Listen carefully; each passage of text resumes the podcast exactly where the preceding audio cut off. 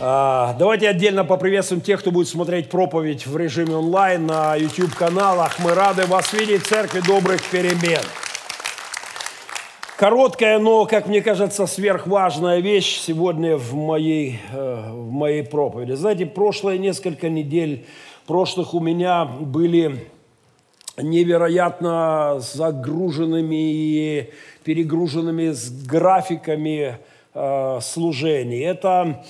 Это и поездки в Киев, внезапные, возникавшие поперек моих планов, когда мы выехали с Альбертом в экстренном режиме для встречи в Министерстве внутренних дел замминистра и с епископами, с депутатами, чтобы обсуждать сложившуюся ситуацию и нашу акцию, которую мы заявляем, протеста против наркоторговли и беспредела силовиков, и лоббировать законопроект о принудительной реабилитации людей в критических условиях. Это и встречи со службами разными силовыми, непростые. Альберт Михайлович лупил кулаками по столу перед некоторыми силовиками и кричал: «Не хочу назад в совок». Я боялся, что Пилигримы перепугаются, потому что в офисе Пилигрима мы там разговоры были непростые. Были поездки по фронту неоднократные, и мы мотались в режиме. У нас было немало гостей в эти дни. Мы посещали служения. К тому же у меня возникли определенные медицинские вопросы, которые мне надо в экстренном режиме решать. Ничего серьезного особо, но, но это как-то как снег на голову. Плюс звонки из тюрем, пасторов, которые сидят ни за что, ни про что, над которыми просто поиздевалась система. И, э, в общем, в общем, это было непростое время. И, знаете, э, я как бы выдыхался. Вчера мы говорили с пастором Кристианом о том, что вот ты как губка. Вот, есть время, когда ты напитываешься, есть время, когда тебя выжимает ритмы, графики и обстоятельства. И я понимал, что я где-то достигаю степени, ну вот просто я высыхаю, как, как, как Божий человек, как христианин, как служитель. Я просто все время ты на отдачу, на отдачу, и вот время тишины, покоя, когда ты можешь получать от Господа, оно было сведено к абсолютному минимуму. И, знаете, я вспомнил наш с вами старый слоган нашей церкви. И я хочу его повторить сегодня в проповеди. «Касаясь Бога, изменяя мир».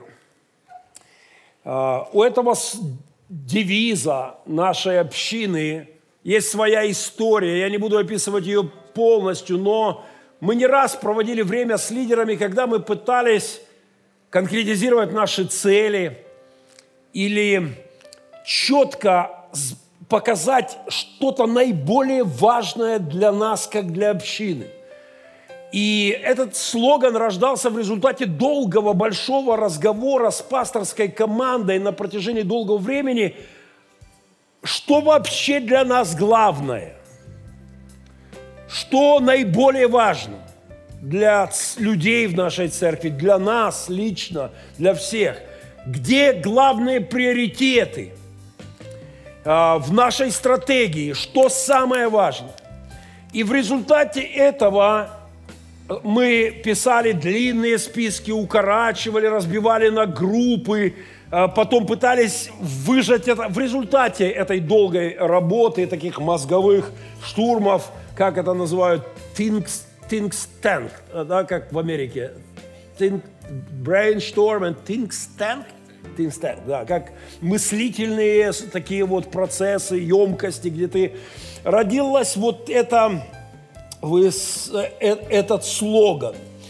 Когда мы говорим о прикосновении Богу, касаясь Бога, это то, что мы видим важным, это то, с чего все начинается и что должно с нами происходить, с каждым. Это Это, конечно же, наши молитвы, это наше общение с Богом, это наше хождение в Боге, это наше время с Его Словом, это поиск Его лица, это поклонение Ему, это, это, это все, что включает в себя вот нашу духовную жизнь. И вытекающее отсюда служение э, вовне, изменяя мир. это наша проповедь, это наши проекты, это наше влияние, это наши ценности, это, это наши послания, это наши, наши руки, это наши силы, наши сердца, кусок хлеба, помощь какой-то, все, что их, вся наша миссия целиком. Все это мы сжали в эти два термина. И, конечно, когда мы говорим о прикосновении к Богу или прикосновении Бога к нам, то в памяти большинства всплывает легендарная «Ла Криссион Ди Адамо», фреска Микеланджело, написанная в тысяча пятьсот одиннадцатом году. Она одна из девяти центральных композиций Сикстинской капеллы. Недавно наш молодежный пастор имел замечательную проповедь и напоминал нам, что в этой композиции вложены огромные огромные месседжи, огромное послание. Рука Бога, прикосновение Бога к человеку дает импульс, оживляет, дает силу, оживляет, дает энергетику, и, и, и, и, и все вырастает из этого. Я хочу напомнить один из, одно из мест Писания, Евангелие от Марка, третья глава, четырнадцатый стих. Там сказано о том, как, как Христос призывает апостолов. И вот двенадцать человек, которых Он назвал апостолами. Внимание! Они должны быть, чтобы с Ним были, первое, чтобы были с Ним. Второе, чтобы посылать их на проповедь. Это очень подходит к описанию нашего слогана «Касаясь Бога, быть с Ним». И второе – идти и нести Его весть, распространять Его царство, исполнять Его волю. Вот эти два, э, именно так записал Евангелие, чтобы были с Ним, раз, и чтобы посылать их на, на проповедь. В одном из переводов сказано «они должны быть при Нем», вот, быть при Христе. Во Христе, быть с Ним, в общении с Ним, и Он будет посылать их на проповедь и дальше и даст им власть.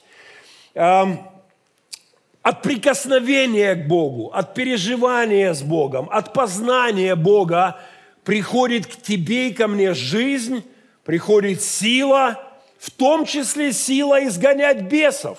Изгонять демонов в нашей культуре, в наших демонизированных идеях, в, наших, в этих бесовских ценностях в этом мире. Изгонять демонов из наций, как в одной из книг нашей академии недавно, замечательный вот такой образ мы рассматривали с командой студентов.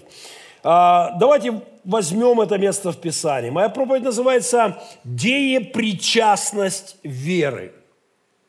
Деепричастность. Причастность. Здесь мы действие и быть частью чего-то. Давайте это слово в русском языке давайте вспомним, что это особое деепричастие, особая форма глагола в русском языке, обозначающая добавочное действие при основном. То есть что-то есть главное, и к этому что-то из этого вырастает действие, деепричастие, быть частью чего-то, из чего истекает наше, наше служение. Наверняка мы помним, что деепричастие отвечает на вопрос, что делая, или что сделав в совершенной форме, или что делая несовершенное деепричастие. Я хотел бы, чтобы мы наш слоган вложили в это. Что для нас основное? Мы одна из самых перегруженных социальными проектами церквей, ну, в Украине, на постсоветском пространстве точно. Огромное количество разных служений, которые делает наша церковь каждый день, начиная от крупнейшего детского реабилитационного проекта бывшего Советского Союза, до новых проектов, которые создаются. Я заезжал на ферму вчера и на наше подсобное хозяйство, и команда Виктора, семья Виктора, они готовят какую-то огромную кастрюлю наваристой такой еды. И говорят, вот прямо сейчас мы это повезем, будем кормить людей, которые нуждаются прямо здесь. Вчера вот где-то возле церкви они кормили людей. И это, это у нас десятки-десятки служений. Но я настаиваю на том, чтобы каждый из нас с вами помнил, что действие, оно из, вытекает из главного, из переживания с Богом, время с Богом, общение с Богом, сила от Него. Деепричастие, деепричастие веры – это когда основное, и к нему, и с него истекает действие. И это, это абсолютно, абсолютно важная вещь. Вообще все церкви э, на белом свете можно поделить на несколько категорий. В общем-то, как и всех христиан. Если взять этот наш девиз «касаясь Бога, изменяя мир», то, во-первых, есть церкви, которые не касаются Бога и ничего нигде не изменяют. И, увы, таких церквей немало. Это такие домики религиозные. Ими наполнен мир. Там давно никто не переживает ничего с Богом.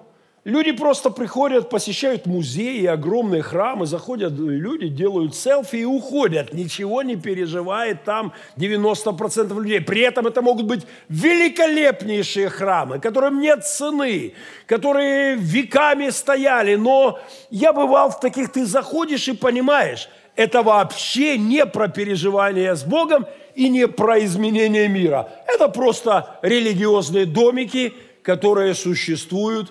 И, и вот как-то в них поддерживается чаще всего государство, оплачивает их как-то туристические комплексы. И бывают такие церкви. Бывает, если взять этот слоган, вторая категория церквей, которую я бы назвал изоляционистское христианство. Мы об этом много говорим с лидерской командой. Это очень больная тема для постсоветского пространства. Это церкви, которые... Об изменении мира вообще ни, ни, ни капли, ну, ни, ничего, это все как бы не наше. Мы здесь переживаем Бога. Мы освящаемся, мы молимся и никуда не лезем, ни в культуру, ни в политику, ни в образование. Какая правозащитная деятельность? Какое противостояние силовикам? Какая война? Какое отношение мы вообще имеем к защите нашей страны, города, патриотизму и так далее? Нет, наша задача освещаться э, и достигать большей святости и никуда туда не лезть. Это изоляционистское богословие. Это церкви, которые, ну, как они говорят, э, как они декламируют, сконцентрированы на первой части и вторую вообще считают плотское изменение мира. Наша задача касаться Бога. Наша задача просто переживать Бога. К моему сожалению, весь тот опыт, который я вижу, если люди занимают такую позицию, это плохо заканчивается. Во-первых, загнивает весь мир, потом в этой гнили начинают гнить эти же, эти же церкви. У нас в городе есть церкви, которые посвятили себя освящению многие годы, пока не упали в блуд все вместе с пасторами там, и так далее. Всего этого хватало. Ну, такие святые, и это нельзя, и то нельзя, и туда не ходи, и туда не лезь, и это не... В конце концов, понимаешь, там какой-то уже просто... Не церковь, не пойми, что на ее месте получилось. Да, освящались. У Чехова есть рассказик «Убийство» про слишком святого. Он больше всех молился, он больше всех постился, он раньше всех начинал за утреннюю, позже всех заканчивал э, вечернюю. И в конце концов так вот в, начал родить и в блуд упал. А потом кого-то убил. Кто, э, еще, да. То есть такой рассказ очень грустный. Увы, есть... Перекос. Есть масса церквей. Я говорил об этом в отдельной важной проповеди. Если вы пропустили, вернитесь, наберите «Бог за скобками». Это была концептуальная проповедь о том, что во мног... многие люди думают, что церковь – это что-то вне культуры, вне политики, вне средств массовой информации, правозащитной деятельности, образования и так далее. Это где-то там, далеко, в стороне, на каком-нибудь острове мы освещаемся. Это, это, безусловно, перекос. Я нашел вот такую страшную картинку. набрав тему изоляция, да, э, здесь человек внутри этих страшных кругов, он в петле, и эта петля затягивается, не знаю, видны, а вполне видны вам подробности, э, петля, петля затягивается, глаза его закрыты, они завязаны, э, у него рот, э, уши у него заткнуты, да, э, уши заткнул, глаза завязаны, но на плечке у него крестик, такой себе вот, христианский символ. И дальше вокруг него первый круг. Если вы присмотритесь, в первом круге сразу за петлей сложенное оружие. Топоры, лопаты, пилы, пистолет, стрелы, серп, кирка. То есть в первом круге как бы сложены разные вещи, которые могли бы быть вот оружием. Они, они лежат в круге. Но второй круг... То есть человек закрыт, оружие разного рода лежат по кругу. И второй круг – это жуткий круг – кости и черепа. Кости и черепа.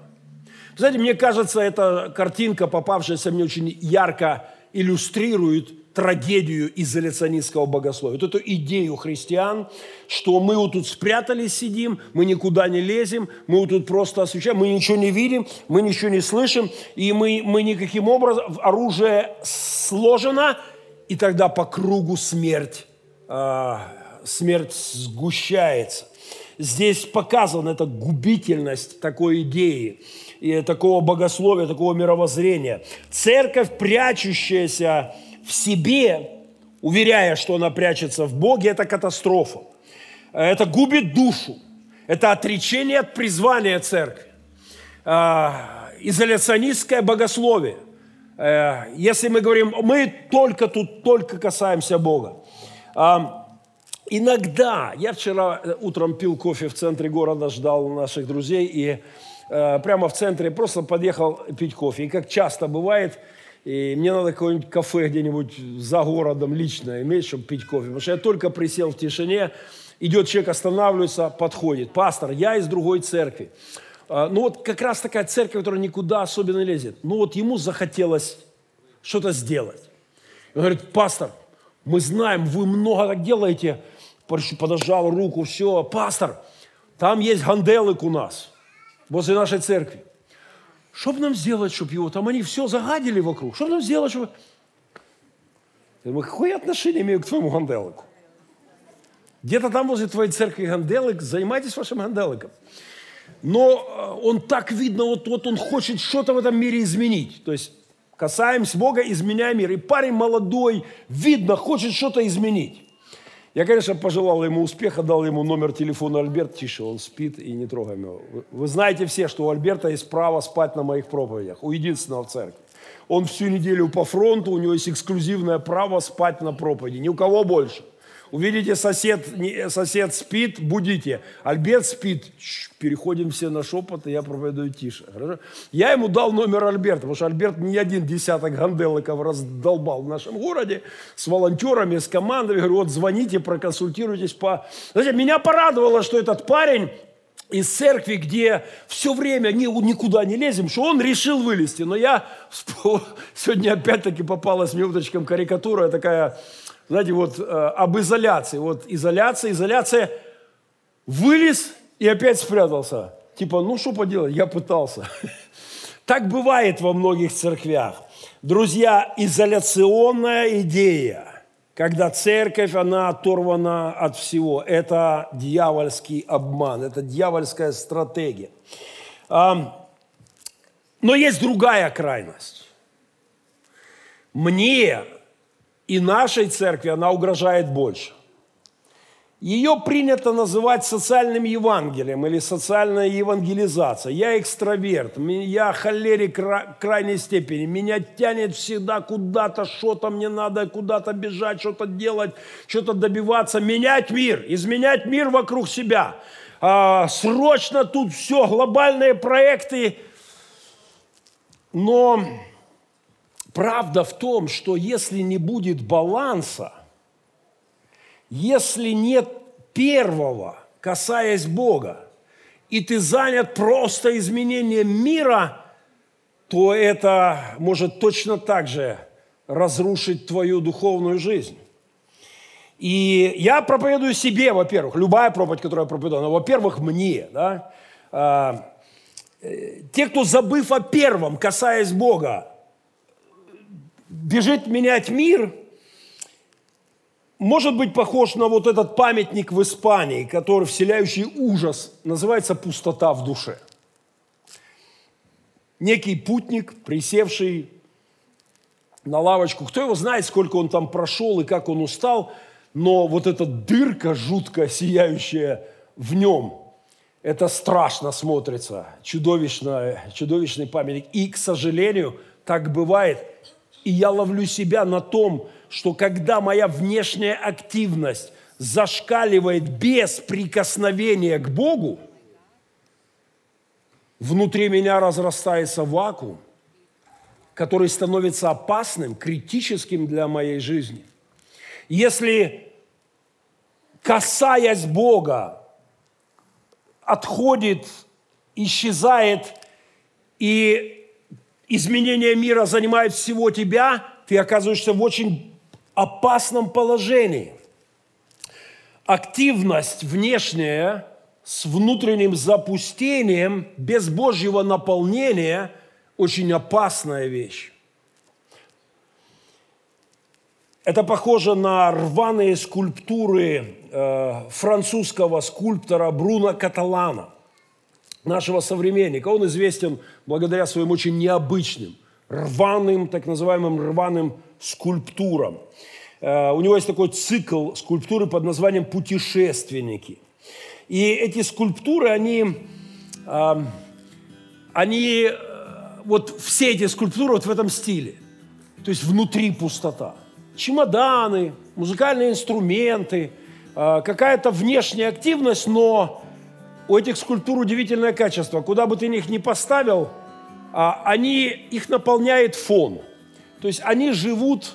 Ну, поставь на фоне супермаркета, и ты увидишь там супермаркет. Да? Поставь на фоне моря, ты увидишь... То есть у них нет внутри своего. Они просто пропускают фон. И так бывает с христианами. Если мы не касаемся Бога, не получаем от Него импульс, ремо, слово, призвание, силу, то все, что мы можем, транслировать этот мир. Мы просто... Мир тогда наполняет нас. При этом мы можем красиво петь, музыкальный инструмент или, или, или что-то, что-то там, не знаю, важное делать. Но если мы становимся пустыми внутри, если поставь такую скульптуру где угодно, ее будет наполнять фон. Мир вокруг нас тогда заполняет нас и является нашей сущностью, если мы не переживаем прикосновение Бога. Но более всего мне нравится вот эта картинка. Много лет назад она мне попалась где-то под руку, под руку, и именно ее я хочу дать как, как такую библейскую модель, касаясь Бога, изменяя мир. В этой картине есть переживание, что-то внутри. Вы знаете, принцип, библейский принцип изнутри наружу. Здоровое наше служение должно проистекать из общения с Богом. Мы восходим на Его вершины, там мы что-то переживаем с Ним, и как, как воды стекают с гор, вот эта живая вода, потоки жизни, они идут и заполняют долины. И тогда из нас идет это животворящее, оживляюще. Помните, кто верует в меня, у того, как сказано в Писании, из чрева потекут реки воды живой. Вот эта жизнь, которая приходит от общения с Богом, она наполняет тебя, и из тебя истекает в изменение мира, касаясь Бога, восходя на Его вершины, потоки свежие с небес, общение с Ним, прикосновение, переживание с Ним, и оттуда стекают животворящие воды. Мы что-то переживаем с Ним, касаясь Бога, и оттуда проистекает наша деятельность, изменяя мир. Нам необходим баланс, касаясь Бога, изменяя мир. Но не спешите под балансом сразу подводить цифры времени. Я слышал одного очень известного служителя, не буду называть, он, в принципе, неплохой импульс дает телу Христову в своей сфере, но он говорит, ты должен молиться не меньше, чем что-то делать. То есть вот он под балансом подразумевает, что если ты там пять часов служишь кому-то, семье, церкви, то ты должен перед этим пять часов помолиться. Знаете, я не думаю, что речь идет о математике. Вот что случилось со мной вчера утром. Я был ужасно выжат двумя-тремя неделями. Я осознал, что, ну, моя внешняя активность выжила меня до предела за несколько недель, и у меня совсем не было вот времени, когда, когда бы Бог наполнял меня. Но вот что случилось. Знаете, здесь картинка баланса. Я специально взял провокационное, парадоксальное фото. С одной стороны камень, а с другой перышко. И это баланс. Но я настаиваю на том, что нежное прикосновение Божьего ангела, легкий Божий ветер в твоей душе может дать такую силу, что все твои проблемы... Они, они ничего не, не значат с этим. Э, иногда нежное Божье прикосновение перевесит горы проблем. Помните, как у Валерия Коропова в старой песне? Горы проблем, э, как там, горы обид, э, горы беды и неудачи от твоего лица тают горы. То есть... Прикосновение Божье. Со мной утром вчера случилась забавная история, это долго объяснять, но когда я был в Киеве, я забежал на бегу, все, на бегу, коротко забежали в книжный магазин, я, как всегда, схватил то, что я знаю, и какая-то книжечка лежала, я так, о, я глянул, по-моему, это тот пастор, о котором мне говорил один брат из Америки давно, и я просто схватил эту книжку, думаю, о, это он интересно еще кинулся, и кинул ее с собой, купил эту книгу. Я купил, выгрузил книги на стол, читать их было некогда, у меня была куча забот. Потом со стола они все переехали на книжную полку в длинный ряд книг, которые к прочтению. И вот вчера утром я совсем выжатый, я уставший сильно, вымотанный. И я вдруг читаю, это тот самый брат, который мне говорил про какого-то пастора, он написал мне, как дела? Как дела? Где-то в Фейсбуке. Я говорю, все, стоп. А, это что? Книга. Я ж купил книгу. Я быстро все-таки свои пачки книг не... Беру эту книгу и вдруг понимаю. Я открываю, я прочитываю две-три страницы. И вы знаете, что случается? Я понимаю, Бог взял того парня с тем разговором. Потом ангелы подкинули мне эту книгу. И теперь побудили его написать эти два слова, потому что то, что я там прочитал, было настолько мне вовремя. Это, может быть, занимало пятнадцать минут двадцать. Но меня реально наполнило просто такое Божье присутствие, что вся усталость этих недель и, и, и все эти стрессовые моменты, как будто бы кто-то сбросил эти горы с моих плеч. Я настаиваю на том, что прикосновение к Богу может убрать огромные проблемы легко с твоей жизни. А большие вызовы, большие трудности, все может просто снести его дуновение. Мы вернулись с фронта, и Альберт из своего, и, и я сижу, сижу уставший. И вдруг эта радуга поднимается над домом. Это фото сделал Альберт в деревне Пилигрим. А, вот эта радуга. Знаете, насколько она там длилась? двадцать минут, десять минут.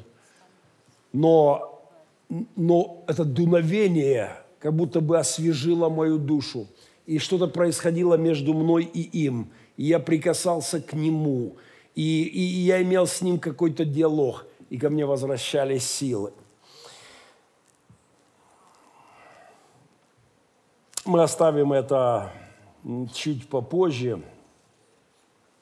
Нам очень нужна сила для изменения мира. Нам очень нужна великая сила для последних битв и сражений. Нам нужна сила для сопротивления злу и злодеям. России нужна сила. Очень нужна. Беларуси нужна сила. Чтобы то, что творится, христиане могли встать, возвысить голос, заявить позицию. Если надо, платить цену, но добиться перемен. Но я уверен, что эта сила приходит от прикосновения к Богу. Касаясь Бога, изменяя мир. Прикосновение Его оживляет. Оно животворит, оно вливает к нас силу, оно ведет к обетованиям. Прикосновение от Него дает нам идеи. Прикосновение от Него производит плод, зажигает искру вдохновения. Прикосновение Его творит чудо. Давайте мы встанем. Я захотел повторить себе и вам слоган нашей церкви, один из главных наших девизов, который рождался в, в лидерской среде, в нашей атмосфере, долго рождался, и пока мы не нашли деепричастие, касаясь, действие прилагается к основному, касаясь Бога, изменяя мир. Я настаиваю на том, я верю, что Бог призвал нашу церковь к большим вещам. Мы сделали немало, но я не собираюсь, чтобы наша церковь превращалась просто в клуб духовных пенсионеров, которые гордятся тем, что Бог нас использовал пять, десять, двадцать лет назад. Я верю, что Бог может использовать нас дальше.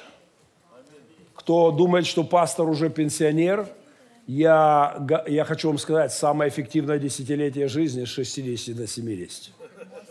И я только готовлюсь к нему. Это нам профессор в академии рассказал. Боже, простая фраза, как много она для меня, как важно она для меня прозвучала. Если вы приуныли, говорит консультант пяти тысяч лидеров в мире, один из авторитетов мировых, говорит, я пять тысяч человек лично консультировал лидеров церквей, миссий, бизнесменов, политиков. Говорит, если вы приуныли, когда вам сорок-пятьдесят с чем-то, подумайте о том, что главное десятилетие жизни, наиболее эффективное, с шестидесяти до семидесяти. Хорош жевать сопли, хорош ныть.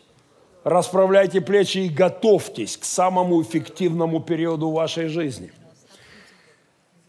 Но я точно знаю, что для того, чтобы дойти мой земной путь и ваш, нужны две вещи. Касаясь Бога, изменяя мир. Не забываем об этом балансе. Не забываем об общении с Духом Святым. Хотя я уже забегаю в проповедь на Троицу. На следующей неделе у нас Троица. Но давайте, когда мы будем молиться сегодня последней молитвой, кто бы ее ни вел, когда мы дойдем до последней строчки и общения Святого Духа со всеми нами, я прошу вот эту фразу общения как-то, я не знаю, давайте ее как-то подчеркнем, выделим жирно, красным. Давайте. И общение, когда будем говорить общение, вот Вот сделайте вот так. И общение Святого Духа со всеми нами. Вот, это, вот подчеркните для себя.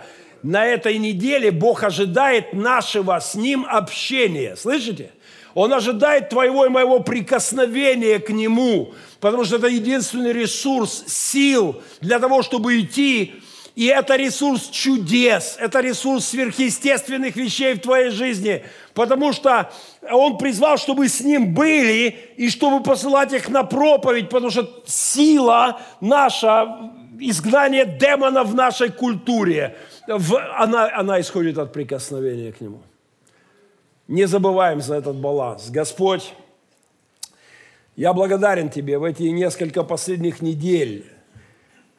Ты сделал много интересного, и я знаю, ты ожидаешь от нас чего-то очень важного для нашей страны, для тела Христова этим летом и в ближайшее время, Боже, но я так благодарен Тебе, что Ты напоминаешь моей душе об этом балансе. Напоминаешь о том, что, что без твоего прикосновения, без твоей животворящей силы, без общения с Духом Твоим мы не сможем эффективно исполнять нашу миссию. Благослови, Господь, нас в наших потаенных комнатах, в наших переживаниях с Тобой.